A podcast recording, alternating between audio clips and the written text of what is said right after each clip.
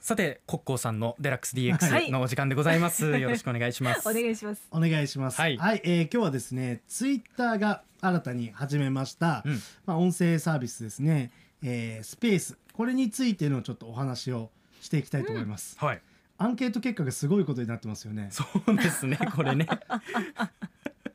あでも面白い146票集まってますねありあがりとうがとごうざいごまざすいます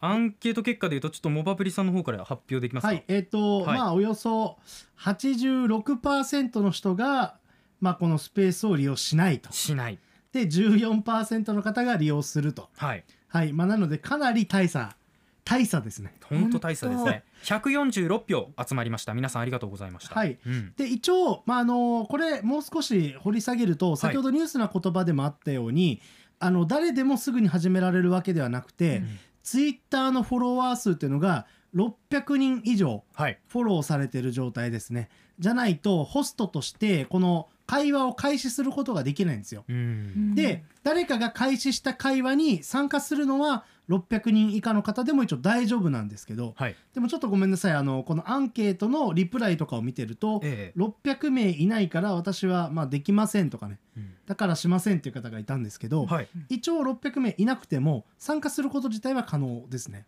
600人いる人が主催したうん、ルームの中にいいよ参加していいよっていうふうなこう申請がいけばそう参加できるっていうで形まなんあ、すこれもね、まあ、600人以上っていう基準、まあ、600って数字がよくわかんないところあるんですけど、はいなんで500じゃないんだろうそうってた思ったよねだある程度やっぱ人がいないと始めても人が入ってこないっていうパターンがあってあーそれはそれで辛い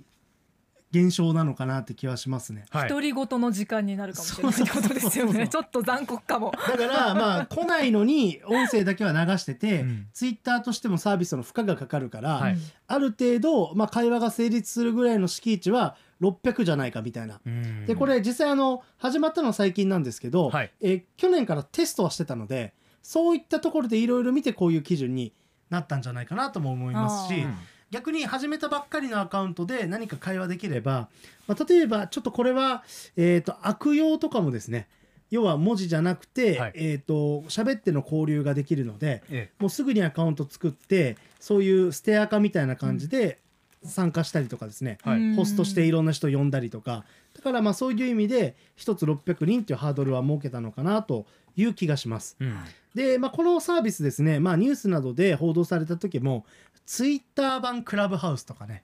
そういう例えられ方をしてて、はい要は少し前に話題になったクラブハウスと内容がまあほとんど同じなんですよ。そうですよね、うんまあ、なのでそういう意味ではクラブハウスと比較されることっていうのがすごく、まあ、多いんですけど、はいまあ、ちょっといろいろ違いがありましてうん例えば機能のところでいくと、えっと、このスペースは、えっと、キャプション機能字幕機能っていうのがあって喋った言葉を書き起こししてくれますよみたいな。へえなので、あーえっとまあ、聴覚に障害がある方とかはいあとは音出して聞こえない環境の時でも何を喋ってるのか、まあ、文字の書き起こし精度にもよるんでしょうけど、はい一つそういう形で、まあ、ちょっとバリアフリーというかそういうデザインになってるというところはいいなと思いました。日本語も日本語もいけるといけるんですでもね昨日ちょっとやった感じまだできてないのえで、えその辺は順次なのかなっていうところはありますけどあーはいまあ、でもあのその機能として、うんまあ、やる予定があるということなので、はいまあ、その辺は、まあ、ちょっとクラブハウスと違うなっていうところが一つですね。うんなるほどであともう一つ、まあ、これは逆にクラブハウスの、まあ、すごかったというか賢かった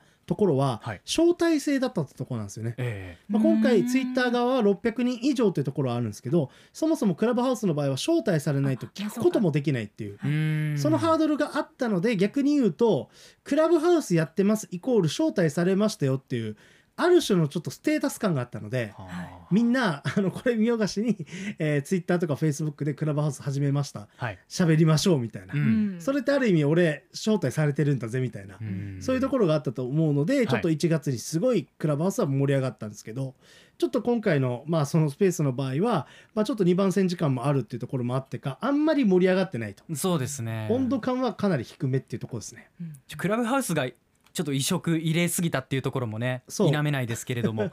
ただやっぱそうですよね盛り上がりかけますねはいで、一応、あの、まあ、今後ですね、うんまあ、このスペースの方は、例えばスケジュール機能ですね、はい何時から配信しますよとか、あと、有料のチケット制、もうこのえースペースを聞くためにはチケット買ってくださいっていうことで、うんまあ、例えば著名人とかスポーツ選手とかアーティストの方が、まあ、このツイッターを使って、まあ、お金を集める仕組みですねはいマネタイズできる機能が搭載される、まあ、予定ということで、まあ、このスペース自体は、まあはっきりとまだまだ進化の途中にうんあるのかなと思います、これはクラブハウスではないあクラブハウスも一応有料化はいずれするっていうことなあすのるで、ね出てるうんまあ、同じような方向性ですね、うんそっかそでっ、かまあ、こういう形で、えー、と今回はツイッターがクラブハウスを丸ごとパクったみたいなうん機能をある意味出したんですけど、はいツイッターといえば少し前にフリートというですね、24時間で消える投稿ができますよっていう機能はいも、えー実装してます。はいそうですでねこれはもうインスタグラムのストーリーっていうものと、もう丸パクリみたいな感じで、、はい い要はもうパクリすぎだろみたいないろんなもののいいとこだけ全部詰め込んじゃった感じねでまあでもこれはまあある種まあある意味かっこ悪いというか、うんこんな露骨にパクるってどうなのって思うかもしれないですけど、はいまあ、実は理にかなってる部分もあって、はいというのも今このスマホでできることってどんどん増えてるじゃないですか、はいインスタグラムに YouTube うにん Twitter に、まあ、ラジコとかねだから要は人々の自由な可処分時間の奪い合いっていうのが起こってるんですよ、うんまあ、ネットフリックスとかもありますよね、はいだからどうやって自分たちところのアプリを長く使ってもらえるか、うんでどうやって広告を見てもらえるかってところが肝になるので、そういう意味でいろいろ興味関心を引きつけるために、うん絶えずまず新しいことをしないといけないと。でさらに言うと今回クラブハウスっていうちょっとまた違うものが今年登場してはいちょっと話題になったんですけど、ツイッター側としては何も対策を取らないと、うんそういう音声でコミュニケーションを取るサービスが全部クラブハウスに持ってかれるぞっていう多分危機感もあってだから完全パクリではあるんですけど止血対策ですね。そういうことなのか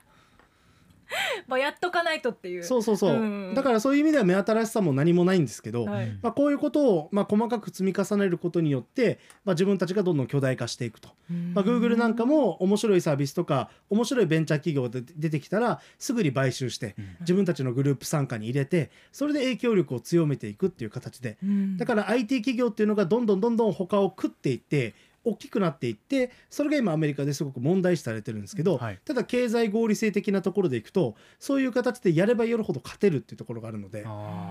あうんそういう仕組みなわけですねーパクリダサいやらないっていう選択肢は経済的に見ると経営的に見る見るとあんま合理的ではないそう、もうとりあえずずやってみようっていうところに踏み込む、まあ、で似ているサービスだけそうどなんですよね、でうんもっと言うと例えばその巨大 IT 企業って言っても Google とか Facebook とかは収益とか、まあ、そういったものの、まあ、何兆円何十兆円っていうものを叩き出してるんですけど、うんはいそういう企業と比べると Twitter って結構この売上とか収益化の部分でいくと結構下がってるんですよね。はいああそうなんですかそうそうそうちょっと桁が全然違ってて、うんそそういう意味で歯が立ってないんですようんだからやっぱりなおさらいろんなパターンを試してみてお金を稼ぐ方法っていうのを考えてるんだろうなって思います。マネタライズの戦略ということなんですね。はいあのツイッター上チェッカーズムソウさんがついこの間好きな YouTuber がテスト配信ということでスペースをやっていたので意味もやり方もわからないまま参加しましたがラジオみたいで楽しかったですという、うんうんはい、感想が来ております。いいですね、うん、やってみたっていう方ですねそれからマチャさんは聞くだけでも参加したアップのアカウントでも開催してほしいっていうふうに来てますね、うんだからちょっとあ、まあ、放送後期みたいな感じでええアップのアカウントで、まあ、ちょっとなんかそういうのやるのはありかもしれないですね。うんまあちょっと使い方次第っていうところはありますけれども、まあアンケート結果見るとするが14%市内が86%という結果でしたモアプリさんありがとうございましあたりがとうございました。アップのポッドキャストを最後までお聞きいただきありがとうございました生放送は平日朝7時から FM921 AM738 RBC ハイラジオ県外からはラジコですお楽しみくださいさい